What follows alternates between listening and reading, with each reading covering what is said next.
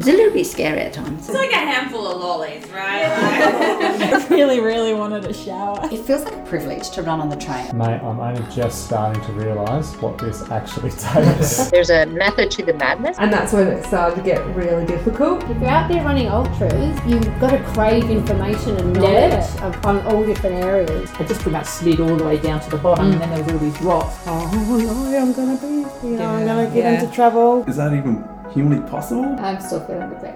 Yeah. Please, Yeah. concerning it. There was uh, one really weird bit right at the end. I'm Sure, this will be the most listened to podcast. Notice that. Oh, Naturally absolutely. charismatic. Don't get ahead of yourself, Connor. listen to. Hi, and welcome to Tales from the Midpack. I'm your host, Rebecca Hunt. This is a trail running podcast where you'll hear stories from everyday runners about their running adventures, and you'll get to listen to some experts. Although today we have someone a little different. We have Erchana Murray Bartlett. Welcome to the show. Thank you. Thanks for having me. Now, Erchana is, yeah, she's not an everyday runner in the mid pack sense, um, but she has just set a world record uh, running a marathon a day for 150 days, uh, which beats a previous female record by about 34 marathons, I believe. So, smashing that record. Um, how long before that uh, is official with the Guinness Book of World Records? Yeah, great, great question. So, um, I would probably prefer to run 151 marathons and upload all of the the data required to Guinness. It's a really long process, and I'm almost there. Um, you need to upload all the GPS data, timestamped, obviously, to show you ran the distance and where you ran, and you've got logbooks and witness statements and you know media articles and there, there's a long list. I've I finished on the 16th of Jan, and what two weeks in, um, I'm still uploading uploading evidence. Um, so I, I believe the turnaround's usually three months. Um, I'm just hoping that no one breaks it in between now and then, so I can actually hold on to it for a small amount of time. A little bit. You certainly see when people do amazing things, like in like running community on social media. There's so much. Oh, but and there's this over analysis of the GPS data, and it's just mm-hmm. ridiculous. I can imagine. Yeah, they Quite didn't. Strava. They because a lot of people said, "I'll just give them access to your Strava," but no, they need a specific Google Earth file, which it took me just as long to work out how to get that file than than it did to, to for everything else.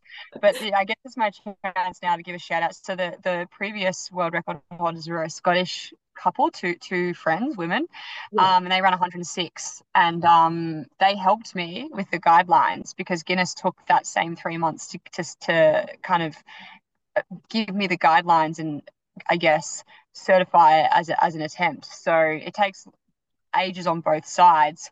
So yeah. And so my I guess shout out to anyone that is trying to break it is I will help you. I won't lead you down the garden path. I will give you the guidelines. And I have had a lot of people reach out for various similar records um, for those guidelines. So yeah, it's comprehensive. So I do recommend if you're going for an attempt to get in touch because you would hate to get three months down and have to start again. Exactly. exactly. Now, before we really get into your amazing accomplishment, we'll find out a little bit more about you. When you are not running, which obviously lately has been all the time, but um, when you're not, what do you get up to? I get up to lots of things. So I, I, I mean, yeah. Before this, I was actually still a runner. I used to used to compete in the marathon distance, but the roads, um, and occasionally trails. Had to run over fifty kilometers. Um, I'm a nutritionist by I guess profession, um, and I love to cook. And I was working um, in a food supply business. So I was running a company called Natural Foods Trading Company, and we were importing organic foods from around the world and distributing them to food manufacturers and um, retail, and yeah, essentially food supply, which was really fun until COVID hit and everything was very difficult. And um, yeah, it was very stressful for my final year. But yeah, that's what I that's what I do. I was living on the Gold Coast, but I'm traditionally from Melbourne, so kind of between the two major cities there, it's it's it's been good. And then um yeah, COVID I guess was was the catalyst for for, for tip to toe. Yeah. So you kind of you wrapped up your business. You wait. You haven't started your new venture yet, so you have time. Because I think that's someone like me is the biggest question: is how do you have time to do this? yeah, well, I didn't have time. I had to make time, and that Yeah. was the most exciting thing. Um, so it was something I always wanted to do, and um, you know, I was thirty one or 30 when I decided to do it, but it took a year, you know, it took a or, or, or longer, a year to to find enough sponsorship to make it viable um, a year to work out um, yeah how were you going to do it? And and to be honest with you it wasn't until literally i'd already started till some of the plans fell into place. So it was all very last minute and i was organizing it in and around working full-time training as well for, yeah. for road races um you know friendships and a relationship so yeah it was never full full time and yeah now um, because i did quit my job and i have stopped i've got you'd think a large amount of time, but I've got no energy. So my days yeah. are, are, small at the moment. Yeah. Um, so how long have you been running and what got you into it? Yeah, I've been running since I was 23. So I grew up playing soccer. I played all over the world. I got a scholarship to the US to play soccer. It was my life. Um, and at 23, I moved across. Well, you know, when you, you, you grow up and you get your city home. And I got a city home in Melbourne with some friends. And I wanted to meet some new people, you know, away from um, hospitality, which was my career at the time. Well, I guess my job while I was at university. Yeah. So across the road was an athletics club, Collingwood Athletics Club in Melbourne. And yeah, I took to it to a duck to water. I was naturally pretty good at it. I have a body for running and loved it. And yeah, met a lot of friends and had been running for about yeah, eight years or nine years before I attempted this. And it was all kind of a natural progression between running, you know, 1500s and then getting faster over 5K and then getting faster over 10K and then stepping up to the half. And it wasn't until 2018 that I ran my first road marathon and went way too fast, as I think most of us do, and conked out at 30 Ks.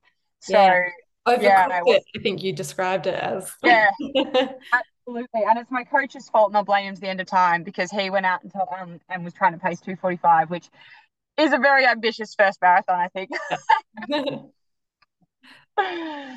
but like, was it last year you got first in the Brisbane, first female Brisbane marathon? Yeah. yeah. that was that was fantastic. Yeah, I've had some fantastic results. I mean, my most memorable was probably um, my third place at Melbourne in 2019, and I was I think second in Canberra that following year, and fourth at Brighton in the UK, which had a bit more of a deeper field. Um, yeah, and I was definitely very fit those those years I was running the marathons. And I actually look back at my training now that I was doing in 2019 and think, wow, that's that's basically. I couldn't imagine doing that right now. And um, yeah, it's a bit intimidating to think, is that what I need to get back? Um, so yeah, I did have a really good training base for this. And, and a lot of people ask me how did you train for this? And the answer is i didn't. I, I i relied on a lifetime of physical activity and i relied on nine years of you know running. And i actually backed off the running to start this because i would work myself to the ground and then taper and you know be be race weight and I would be pretty much on the on the brink of injury because I'd pushed myself so hard for a yeah. race and then you just get through and then you need a month to recover. You know, you put everything on the line. Whereas this is a completely different different event. I, I wanted to be healthy at the start line. So I went to the gym a lot more. I I ate a lot more. I, I remember there's a photo of me at the start line and I'm, you know, four or five kilos heavier than I am now. Yeah. And that was all intentional. That was part of the plan. And um yeah, I think you, you're going to naturally get fit over what you do. So I wasn't worried about that uh, um, in the slightest. So yeah, it was an interesting approach, and everybody gave me different advice. A lot of people told me that I'd undertrained for it. Um, but I mean, testament to I don't have any severe injuries. That I think, I think I did the best that I could with the knowledge that I had. Yeah, yeah. I know that you've probably been asked this question a lot, but I think it's just the obvious one to ask to orient listeners who aren't up to date is why did you take on this challenge? I know the answer, yeah. but just like yeah, no, of course, it's an important question, and it's it's the reason I am you know sharing my story because it's, it's an important question. So yeah, I mean, in 2019, off the back of some fast marathons, I had some absolute shockers. Um, I got injured in the Berlin Marathon um, on an absolute rocket time that I was super disappointed about and had to, to DNF uh, at 37 Ks and then tried to back it up even fitter in March of 2020 in Tokyo.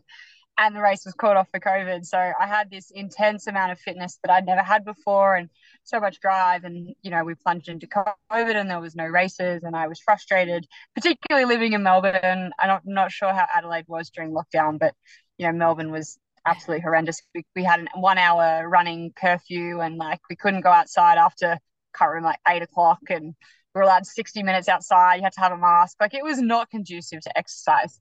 Um, and yeah, at the same time, I have this love and passion for Australian wildlife and conservation, um, which goes hand in hand with trail running because yeah. you want to be running through the trails, you want to be outside, you want to be one and connecting with the, the wilderness. So, yeah, I think I thought uh, it was kind of the catalyst to, to pick up a lifelong dream I'd have to run the country.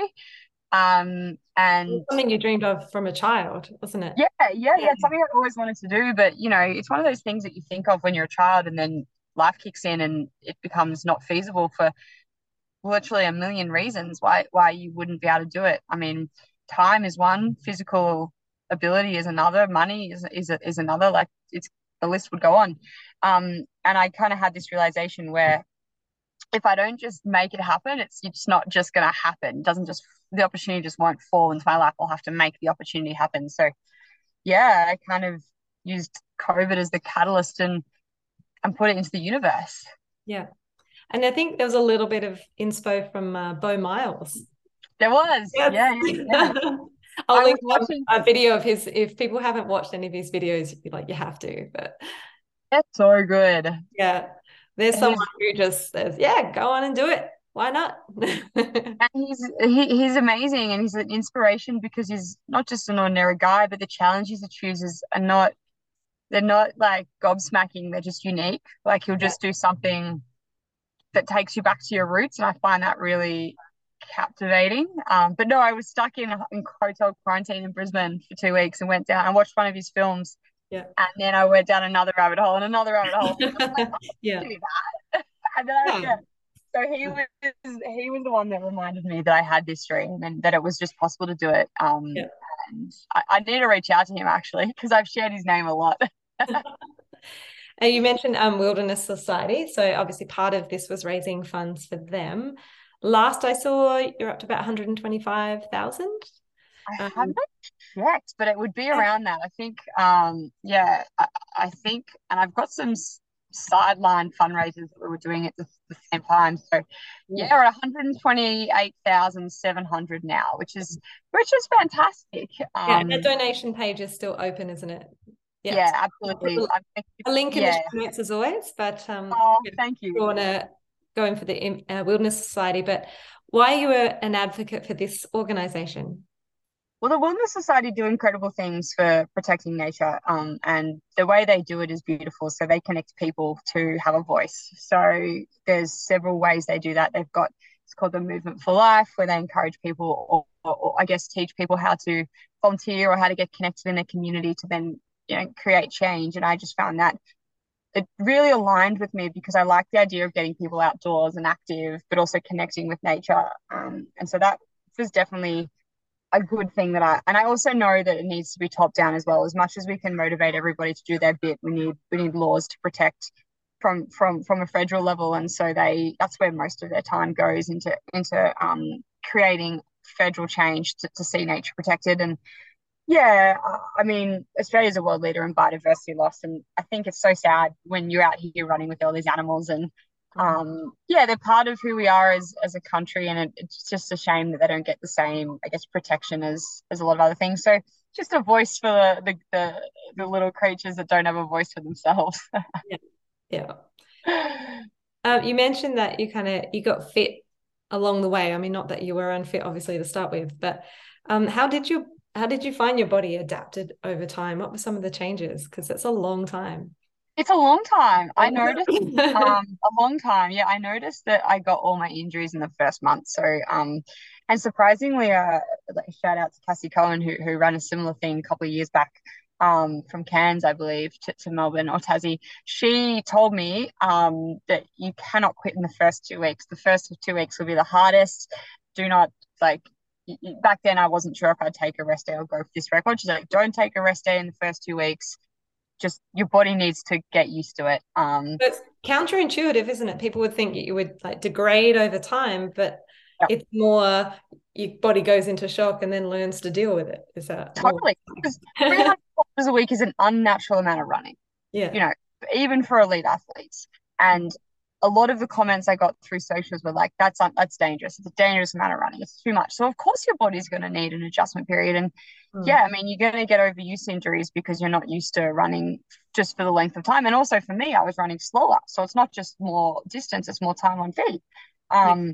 But then once they faded, it was kind of a mental battle until the last um month. So I think there's Oh, good. The, the vegetables on my bench. I am still counting for everyone listening. And um and and then the last month, surprisingly, and this was a combination of being back in Victoria with a lot of my running community coming out to support me, they all got a lot quicker. So my my my last month was half an hour quicker per marathon than wow. than than previously, or more, sometimes 45 minutes faster. Um and I just remember feeling so conditioned. Like my average heart rate for a marathon was 110 beats per minute um, across the marathon. And you just, you're sore and you're tired and you, you, you, no matter, it's still a marathon and it's still, it's still hard. But I think the conditioning that my body went through was amazing. I was so surprised. Yeah. You did, you said you started the first two weeks with the hardest. I think you got a calf injury. Is that? Yeah, I got a calf injury in my in my left calf, and I'm a toe striker, or not a toe, but I'm a forefoot striker. Yeah. And um, then to take the pain off the calf, and that was caused by the corrugations. It was in Weipa and it just was so very corrugated and really windy and just a really difficult day.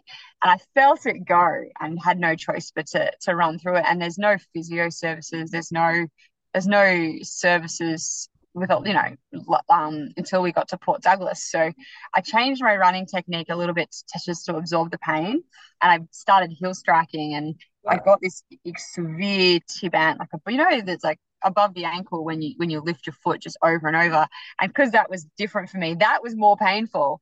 Infinitely more painful. So in the end, I had to race through the Daintree to get this emergency physio treatment to strap up um, the top of my left foot, so it would just take some of the weight off off the tib ant. Um, and that was the first time I was worried that you know you realize you're very human and one injury that you can't run through will derail the whole train. And that was definitely the hardest part yeah. mentally as well. And considering it was only two weeks in at, or two or three weeks in and you know you've quit your job you've got 10 sponsors on board. You, your parents have taken long service leave to support. Your partner's quit his job. And you're like, man, there's so much riding on this only to get an injury so early in. It was, yeah. it was very hard. Yeah. And then your quad went at some point as well, I think. Straight after. So then, um, yeah. but lucky, my, yeah, my background is in like human physiology and, and nutrition. And I just massaged the absolute beast out of this quad and, and managed to do it myself. Yeah. Um, I remember that. Yeah. You can't take a rest day and let things heal. Like, no. what was like recovering while running? It was, so that's the thing. Like, I, I've never done anything like this before. I've never ran two marathons in a row before this. And I think that's the astronomical thing about the human body is it's got capabilities to heal even while moving. I remember I, I had to see a physio on two occasions for this shin injury or this overuse injury, and it was two days apart and I'd run 84 kilometers in between seeing her of the same injury. And the fact that it can heal with, you know, 42 kilometers a day still blows my mind. And I think it's just a testament to to how strong we are. And that was one of the best things about this is understanding where our limits were and and and how far we can push ourselves. Yeah. I think you said at the end that this was fun, but you'd reached your limit. Yeah, you found it. I definitely found it um, mentally and physically, and um, oh, it's just it, yeah. I I think that had I have got a bad an injury where I, I was in pain for an extended period of time, I, I don't know, I would have been pushed further. Um, I'm just lucky that my body did hold out, and I think it was a testament to my history running. Um, the fact that I made sure I was sleeping seven to eight hours every night and just eating and uh, like an F ton worth of food every day as well. So yes, yeah. Um, one of the listener questions is how did your gut go over time? People are fascinated yeah. about that. Yeah. It went it got worse, to be honest with you. It started good. It started like I could eat anything. And I was a lot of people asked me, was I having gels? And no, I wasn't having gels because 150 days of free gels a day would have uh, probably um, ended in a stern letter from my dentist. So um, I was eating real food until the last month, and then I was then I finished on gels because the marathons got faster. Yeah. Um, and there'd be points where I would eat an entire bowl of gnocchi at 23 k's, and I would be fine. I could run. Um, but yeah. as it went on, I did find that I was sensitive to like fructoses, and I got I got more sensitive as time went on, which I think makes sense to me because you just the the onslaught of food is is was pretty drastic. Yeah. I saw a stat on your Insta. There were 230 bananas involved. Yeah. lots of Clif bars, lots of Berocca, lots of Hydralyte. Yeah, yeah, it was a lot of bananas. Every day was a banana and a and a. I started with oats, but found it was too um, low GI in a way. I needed more so I would I moved to cereal um, with peanut butter and a banana, and then okay. I would have um, yeah Clif bars or sandwiches. I had a lot of just sandwiches halfway through the run, white bread, you know, yeah. egg and lettuce or like jam and peanut butter. Yeah. Um, and yeah, we're predominantly my partner is plant based, so he did a lot of the cooking. So yeah, I'd say it was predominantly carbohydrates. Yeah. Uh, yeah, and it seemed to work. I actually, interestingly, got my blood results back today because I did a blood test the second I finished, and I was fine in everything but low in protein, um, which probably is testament um, to not being able to eat enough chickpeas and you know plant based proteins to to to to keep that up. But considering my intake was three times my normal intake, I'm pretty happy with them. Yeah. What were some of your favorite savory calories? Because obviously getting carbs through sweet things, not a problem, but mm. what's your favorite? Yeah, favorite. So gnocchi you mentioned. Gnocchi is always my favorite. I'm a bit of a bit of a sucker for a good gnocchi. Yeah. I love think so we were living in a camper. So whatever the same camper I'm in now, and we we, we were reliant on a on a stove top. So yeah by the end of it, I was craving anything you could cook in an oven, like a baked, like a lasagna or, or, or a pie, or things that weren't curry, fried rice, stir fry, and pasta. yeah. no. Yeah. Um, when your gut did go bad, like same kind of problem with injuries, you, you weren't able to take a day off to let it recover. Mm-hmm. So, like, how did you handle gut issues with no rest day? Especially I, when you got heat stroke, that probably would have been the worst. Yeah, I I resorted to a lot of um, liquid calories. So I, I went from food to smoothies. Um, I'd have a lot of a lot of surprisingly like ice creams and soft drinks and things that were just low fiber. Um, and I found that the more simple the food, the more I could get it in. There was yeah, a day I remember I would have had like four or five scoops of ice cream and maybe a, you know things you wouldn't eat like a creamy soda, Coke. Although probably not even Coke because that's not great for your stomach either. Just you know, um, Hydralyte, just yeah. just coconut water, anything that's got calories but also hydration was was a winner. Yeah, yeah. Now you are changing topics. You're a bit of a fan of cotton socks and I do still have a pair of cotton socks in my drawer that I know I should throw away but I love them. Um how did your feet go in all of this? I I don't know why but I always just like ankle socks. It's just a habit. I, they're comfortable to put on and I just don't change them for the run. And I know I should. I have all these brilliant socks I just never wear. Um and I I, I, they went okay. So I got some blisters early on, but I was told to strap my toes. So I wore toe socks probably yeah. for the first month straight. And that was great. They, they made a big difference. I would notice when I wouldn't wear them that I would get blisters. Um, but then in time, I would say within a month or six weeks, the t- entire toe kind of body got covered in a thick callus and under my foot. And it's still there now. And so you could, I could walk on rocks barefoot and it, I could barely feel it. They were so thick that it actually acted almost like a toe sock and I didn't need to. And that's when I resorted back to the cotton socks. Um, and where it became an issue is the callus was this is this is not fun talk, but the yeah. callus would get so thick it would move across and then you know cause issues on the other toe. Then I had to yeah. separate them again. So yeah, it's amazing. Like your body looks after it. It knows that it's getting you know battered, so it creates these like yeah. resistant calluses. and I saw early on that you were like, I know trail runners run through water, but like I've got a long way to go. I'm taking my shoes and socks off for this. Yeah, yeah. yeah. I wasn't racing, right? I didn't have. It didn't matter if it was a three and a half hour marathon or a five hour marathon. My my my Yeah. restrictions were it had to be a marathon and I couldn't stop. But I could definitely take my shoes off and walk through rivers. And for my comfort, I I, I often did. If I was in the last ten k's and I was a bit bit tired, I would run through them. But yeah, where I could, I, I would I would walk walk through rivers with my shoes in my hands. Um, so what kind of patterns of highs and lows did you go through in this? They would have been quite some ups and downs. Yeah, I I had tactics when it got bad, and I would say I had three good runs and then a bad run, usually on average, and that was usually related to how I felt. Um, if you if you wake up and you're sore, you know it's going to be a hard day, and the mental game then trying to know you've got such a long get long day ahead of you was hard.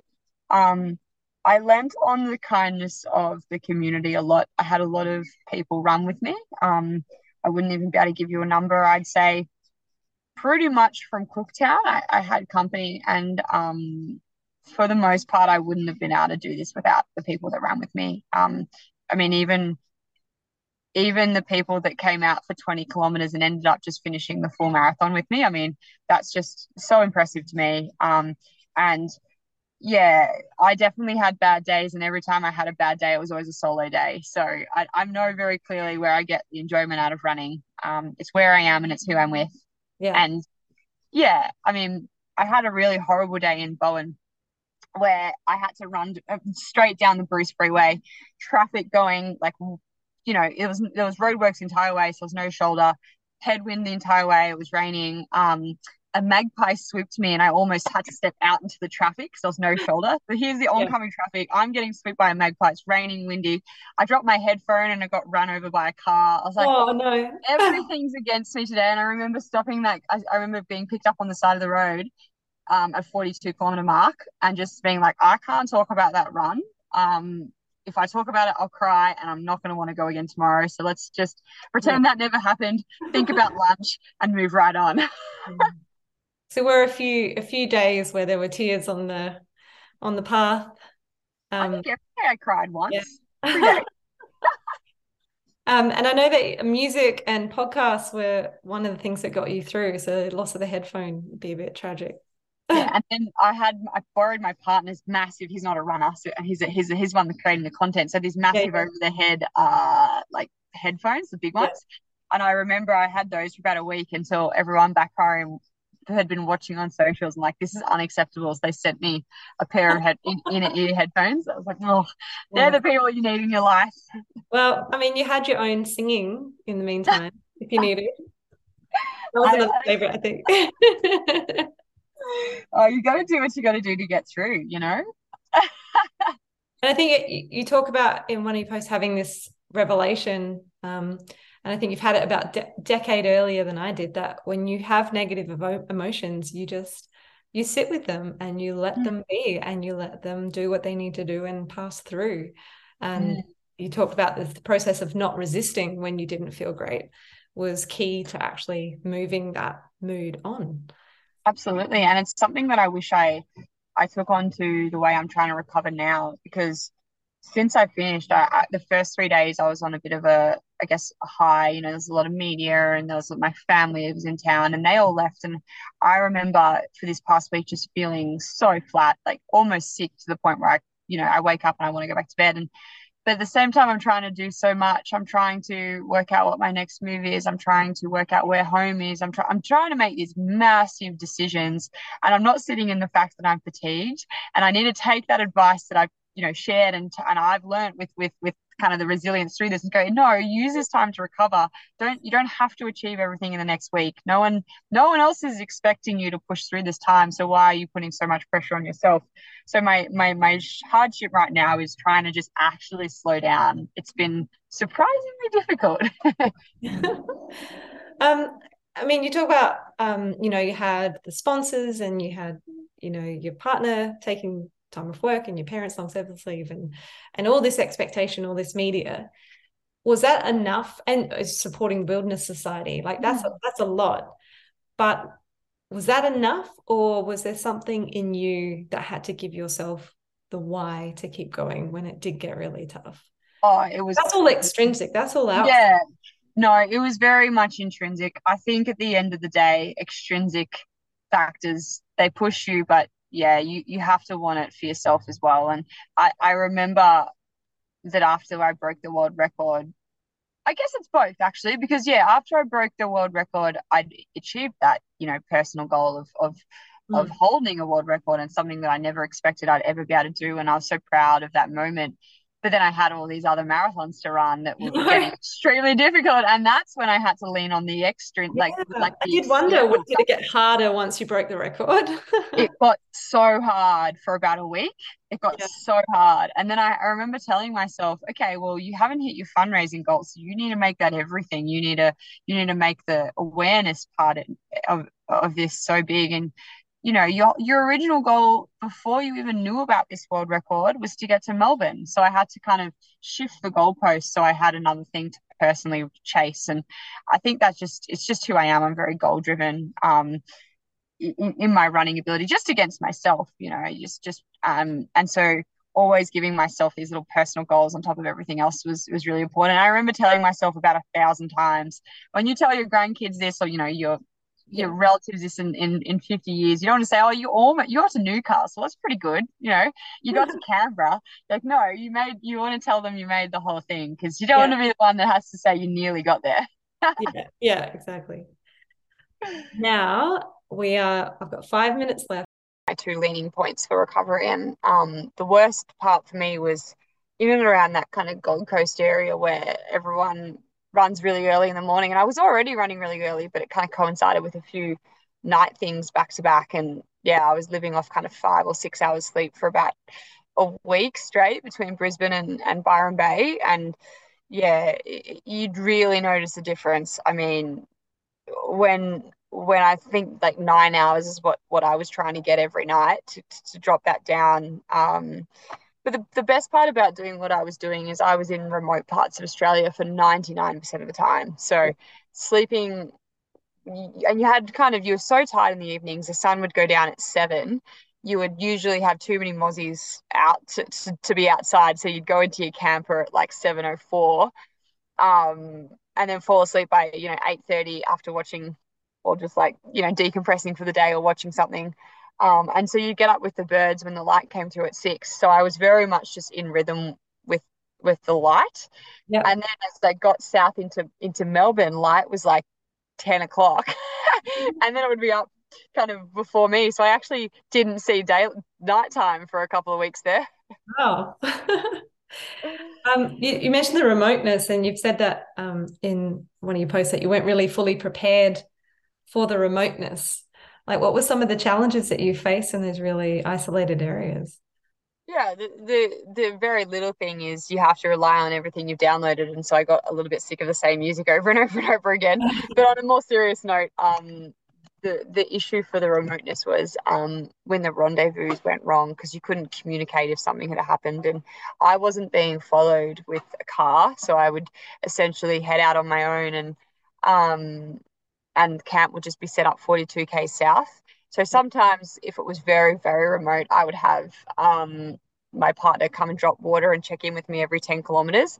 Um, but there would be days where there'd be a fork in the road, and you know, if one of us thought we were supposed to meet on the left and one went right, um, we would be completely lost. So, um, as it got worse and more and more kind of towards the Cape, um, my mom actually got an electric bike and she rode with me the whole way just because if anything went wrong, she could go a lot further and faster than me. So she could go one way, check in, come back. Because yeah. uh, yeah, there's no reception. There's no, you know, there's no point having a phone. Phones are only good for music and um uh, and offline maps up there, which yeah. yeah. Because you did have some issues where yeah, you didn't have enough food and water at times early on, as you were getting used to all that. Yeah, there was one day in particular where I definitely didn't take enough, and um, that was a day where um, I was with my partner. He was on the bike filming, um, and we'd taken a massive wrong turn, and we'd ended up 20 kilometers or even more, like 30 kilometers south of the rendezvous point. And I got I hitchhiked to where um, mum and dad said they would be in the car, and he couldn't hitchhike because the car didn't have room for a bike. So he waited on the side of the road, and I said, "I'll hitchhike down, grab the car, and come back and get you." Anyway, got to the point where they said they would be. They weren't there. There was no one there. I was just dropped off in the middle of the Cape on the side of this de- red dirt road, um, and waited an hour and a half. No one showed up. Um, and my poor partner was just in the middle of the road, just you know, 30 k's north. Um, so eventually I hitchhiked again, kind of forcefully too. It was the wrong direction for them. I was like, I need to go back up. um, so they were kindly enough, and everyone has uh like radios, and so they said over the radio to everyone driving, "Oh, has anyone seen a, a you know a man on a bike?" And then we hear back over the radio, "Oh, we've seen a bike. There's no one on it." Then here's me panicking, but he'd just gotten out of the sun. He'd parked the bike on the side of the road, which was run out of battery, and then went and sat in the shade in the bush because it was hours. Um, so neither of us had any water, and eventually we had to hitchhike again with a bike this time back 30 kilometers south, and then into the bush. And eventually, by chance, met mum and dad who had gone into the bush thinking that I'd come the original way that I'd said and not listened to the rendezvous plan. Anyway, long story short, we learned that day that we need an A plan, a B plan, and a C plan because when A goes wrong and we don't have a B, you, you know, you're pretty much up shit creek without a paddle. well, that would have been scary. It I think you also got trapped by some flooding at one point. And Yeah, we were- three marathons on the same bit of road, up and down, up and down. Three days straight, we got landlocked in the Gemfields. There's three roads in and out, and um, yeah, we couldn't leave, and so I was running, running, and also I was running through that flood affected water. Um, I don't, I actually had a really beautiful time though because it was um breeding season for the emus, and there was just emus with these gorgeous little like flocks of baby emus, whatever they're, they're called, just everywhere. So I was, I was having the time of my life. Um, and yeah, but we couldn't leave. So three days in a row, I had to go the same like up and back, up and back, and there was the same magpie that swooped me every single day, every single time I ran past it, and I was just like, oh. Yeah, you had a few things like there was mention of a crocodile. Yeah, we, we, we saw. I mean, I've, it's, that's the part of it. It's so funny, you know. I'm out here running for wildlife and now have more of a fear of wildlife than I did when I started.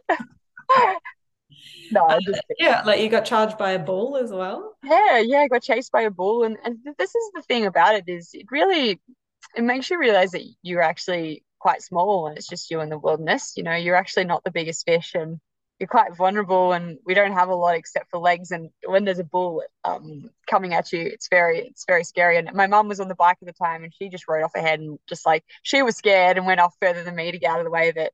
So um yeah, but it's all part of the adventure of it, I think. Mm. What were some of the more like the, the unexpected challenges, like things you wouldn't have thought you would face? Hmm. The insects, like I would try and stretch and I'd get absolutely destroyed by midges and mozzies and you just never could relax. Um, they were, yeah, they they were kind of a funny one that I didn't factor in. I was like, oh, I'll stretch every night and I'll, you know, I'll foam roll and you just you just couldn't. Um, I guess I've never been to the Cape or far North Queensland before, but it's just such a beautiful, picturesque part of the world and um the water is so tempting, but you can't go in because there's stingers and crocs and sharks. And it's just like this wild west of, of nature that kind of stops you from doing the one thing you want to do up there, which was swim. Um, but I think, yeah, I think for me, the greatest challenge was the distance ahead of me. Like 150 days is such an enormous amount of running that I just had to constantly break it up into small little steps to make sure that, um, yeah, I could, I could, I could deal with it mentally, knowing how much distance was ahead. So yeah, I broke it up into weeks and days and thousand Ks and then park runs and literally every denomination of a distance. Yeah. There was there was one video where you were climbing back up an embankment and you said I, I took my eyes off the road. Oh, Remember what happened there?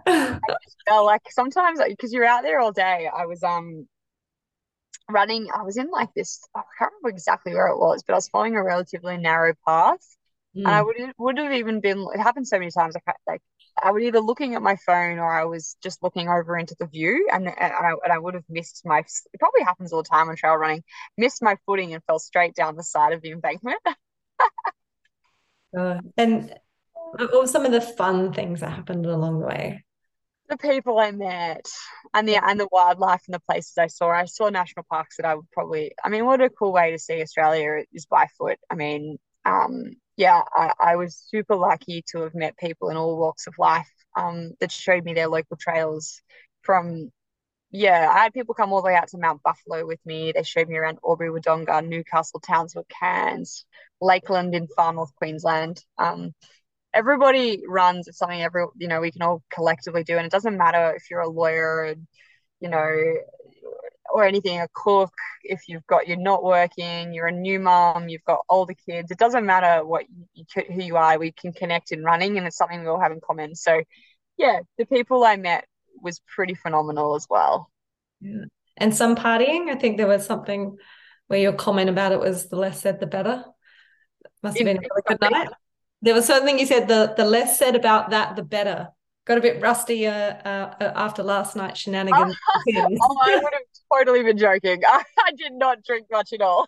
It's just funny because around New Year, so I think it just must yeah. been New Year celebration. yeah, yeah. My New Year celebration was a glass of champagne and a nine o'clock and a nine o'clock bedtime. Um, and yeah, we have a beer sponsor, Young Henry's, and so we had all the beer, more beer than I could ever imagine. But yeah, I think one one a night was all I could really stomach, lest I, I woke up a bit rusty the next day. like at the end, you were surrounded by people. There were people who came from overseas, friends, mm. family. Mm. Like, it was awesome. And the beautiful thing about that, so I did four laps of the botanical gardens. It's a 4K lap, and um, yeah, the best thing about it was that I didn't actually realize how big it got towards the end, and we'd collect people every single lap. So by the end of it, it was this stampede, and yeah, it was. It's not till I've looked back on the footage, I was like, that was awesome. You know, I'm never gonna forget how that felt.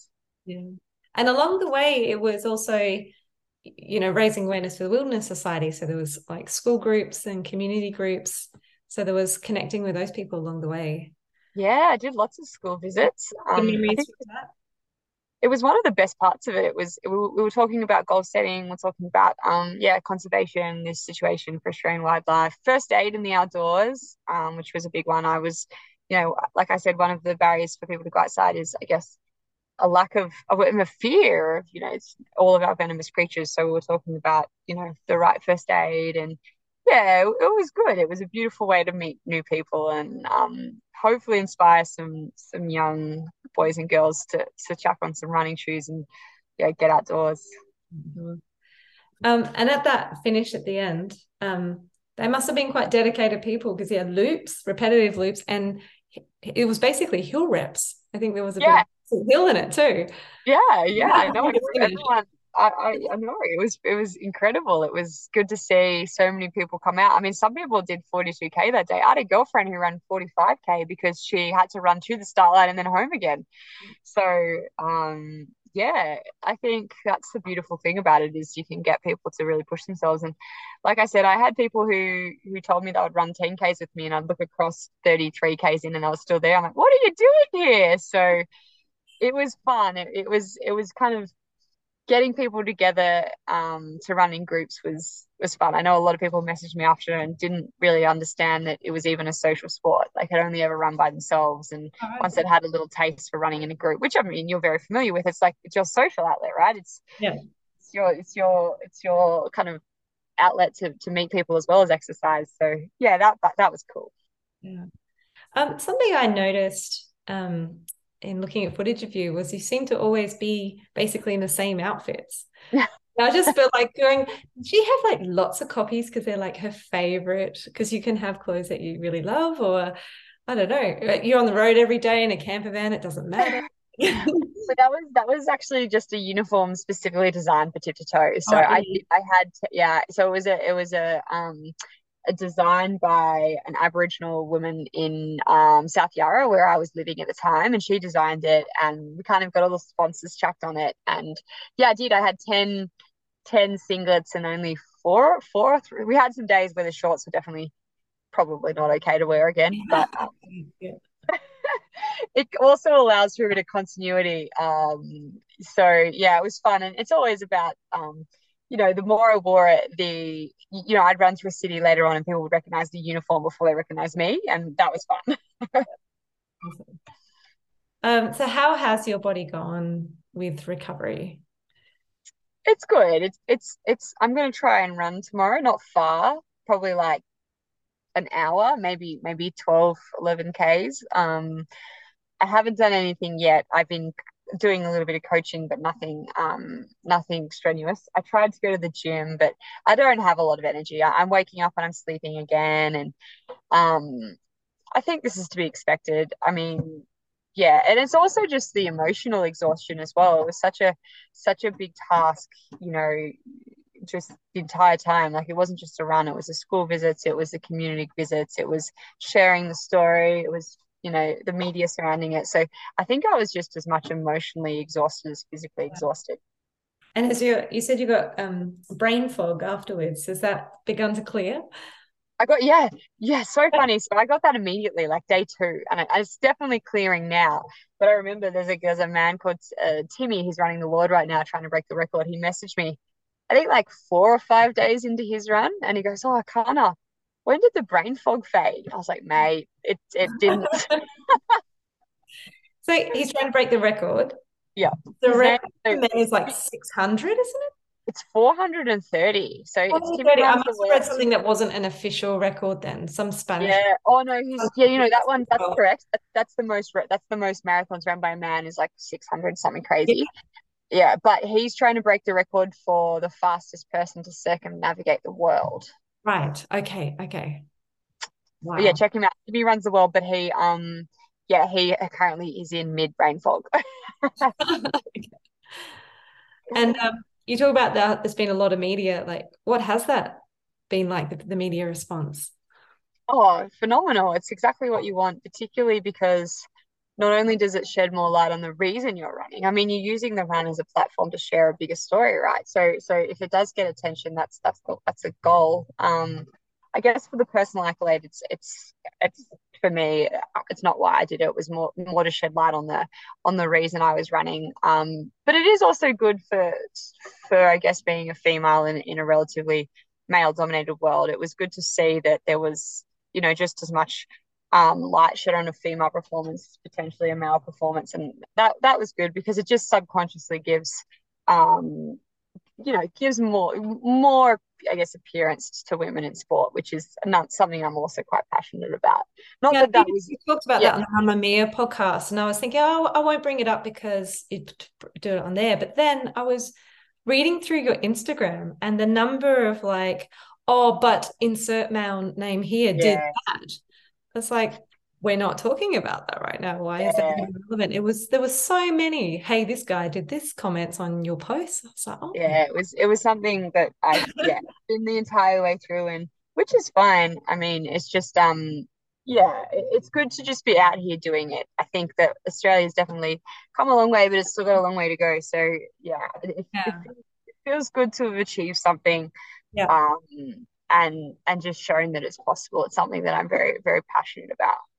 Well, there were a lot of people, yeah, kind of taking them down, going, eh, actually, la, la, la. I, I did see one unanswered one, so I did one. I couldn't resist. You got it like for me personally, I love everyone that's doing attempts like this. It's not it's not the runner, it's just it's society as, as so but you did do you know like um how on Jimmy Fallon they do the mean celebrities read mean tweets and yeah. you the, the, bad apple post and you just had a bit of fun going through yeah that's actually what inspired me to do it. I love it. like people think oh you're going to hurt yourself like all this kind of um, funny stuff. Some uh-huh. crackers i believe you called them. Yeah yeah uh, oh, one of my favorite was 300 kilometers per week but you're not a real athlete I use that all the time now. I'm like, oh, I shouldn't be doing this. I'm not a real athlete. That's pretty funny. Um, and what was the response like along the way to um, you raising awareness about the extinction crisis? It was very, it was most, it was 99% positive. And I think my whole theory behind it was people don't even understand there's a crisis. I mean, um, even in the last 15 years, our koala population has declined by like 60 something percent. So um, just getting people to, to be aware that it's something that actually needs a voice um, because you think, oh, there's kangaroos everywhere, there's wildlife everywhere, but I mean, there's 500 species that are endangered um, and they're you know globally significant animals. So no, I think it went, I think it, it went really well. It's definitely um, inspired me to do more in this space. It's not it's not done. There's so much work to do um, from grassroots right up to, I guess, a federal level. There's, um, yeah, I think the best thing about this is that it has inspired me to do more in this space. Even if my body needs a break, my um, my mind can keep working. Yeah, and what do you feel that you've learned from this adventure that you will take away with you?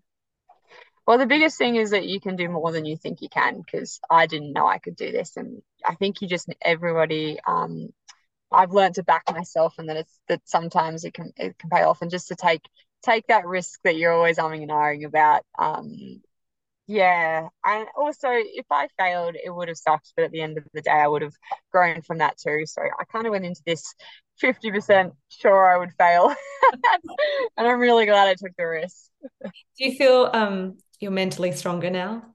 Oh, a million percent stronger in so many ways. Um, physically stronger, mentally stronger. Um, I feel more compassionate because the amount of people that reached out to me and supported me in, in any small way, offered accommodation, ran with me, gave me a lift when I, you know, needed to be picked up. Uh, it's it's inspired me to pay it forward. Um, and I and I and I also want to also get behind you know more initiatives of people doing big things like, and really give them the support that i can um yeah that's what i've taken from this yeah now, i have a question here what is settling being um, settling into normal life been like but you're not really in normal life oh. you're in your camper van you yeah. are doing all these interviews you're trying to do all this tech work to get your record approved like there's no normal life yet. It sounds like. not normal, and it's funny. Um, we are taking the camper north to return it, and it's we're calling it the victory lap because we're driving past all these places, like oh, we're right here, we're here, and we're right here, and there's so much to do. It's not quite there yet. I think once the the camper's returned and Guinness is uploaded, it might be a weird shock, and I'm actually worried. I can already feel a little bit of like I miss it already, and it's not even over yet. So um, it's pretty okay. for people to have some kind of not necessarily depression, but a little bit of blues, like because you've built so long for this, and then oh, it's done. Right. Yeah, yeah. And, it, and it was six months nonstop of my life, so it was a huge endeavor. And but there's yeah. still things that are gonna hold on. Like we're turning this into a film, um, which will take. Yeah, I'm I'm excited. So your partner's a documentary maker. He's a yeah, so he's a video. Yeah, Instagram posts. I'm assuming he's made them. They're phenomenal. Yeah. yeah, I'm very excited too. It's a big project, um, and that was the beauty of this is being able to do something with your partner because, um, yeah, we had so my my kind of project was the run, and his project was the documenting of it, and it's kind of a really good partnership. Um, and yeah, I guess we'll wait and see. Who knows? It's going to have its trials and tribulations, I'm sure as well. Um, lots of bouncy running footage. no, yeah. it, it's the so, next for us. Obviously, we can have a look at your Insta post for now, but is there something he's done that we can have a look at? Oh, not yet. No. So yeah. Done before is, I guess, commercial. So this will okay, be okay. This is his first solo project. So wait and see. Now I have a um a question from someone at work. Yeah. talking about your happy hour today. I'm going interviewing Erchana. And they said, Oh, ask her what her favorite ice cream flavor is because she tried so many ice creams. It's a toss up between coconut and vanilla. How boring is that? Uh. I love them so much. Try them all. Try them all. I've tried them all, but vanilla it just seems so always be like, oh, I'll coke anything like creamy coconutty is, is, is right up my alley. So, do you have any ideas of what you'd like to do with your running next? I have too many ideas. I think that's the issue. Um, and I've got people who have given me even better ideas as well. So I think the next step for me, I'd love to do a collaboration. Um, and I would like to, yeah. Uh, and it was good. It's always going to be in the conservation, um, environmental space, but it's too early to tell. I've got to wait and see how my body bounces back. But no, there'll, there'll be something else. I just don't know exactly what that is yet. So thank you so much for your time today. And I'll put links to everything we've mentioned in the show notes, including I'm going to look up what do you call baby emus? Please, because I, I don't know. know. I did learn though. I did learn that the male is the dad is the mom. Also, you know what I mean. The dad is the shouldn't say that. The dad is the carer of the Error of the egg. yeah of the, yeah, and then of the Yeah, baby. yeah, yeah, yeah. That's really cool. But yeah, congratulations on your achievement. I absolutely phenom- phenomenal. Thank you. That's thank you. Thanks for having me. See you later. If you ever have a suggestion of who you'd like on the show and what you'd like covered, drop me a message via Facebook. And if you're looking for a down to earth human at the other end of your training plan, someone who will individualize training to work with your goals and life schedule, get in touch at Stepping Stone Coaching. All the links are in the show notes. Happy trails, everyone.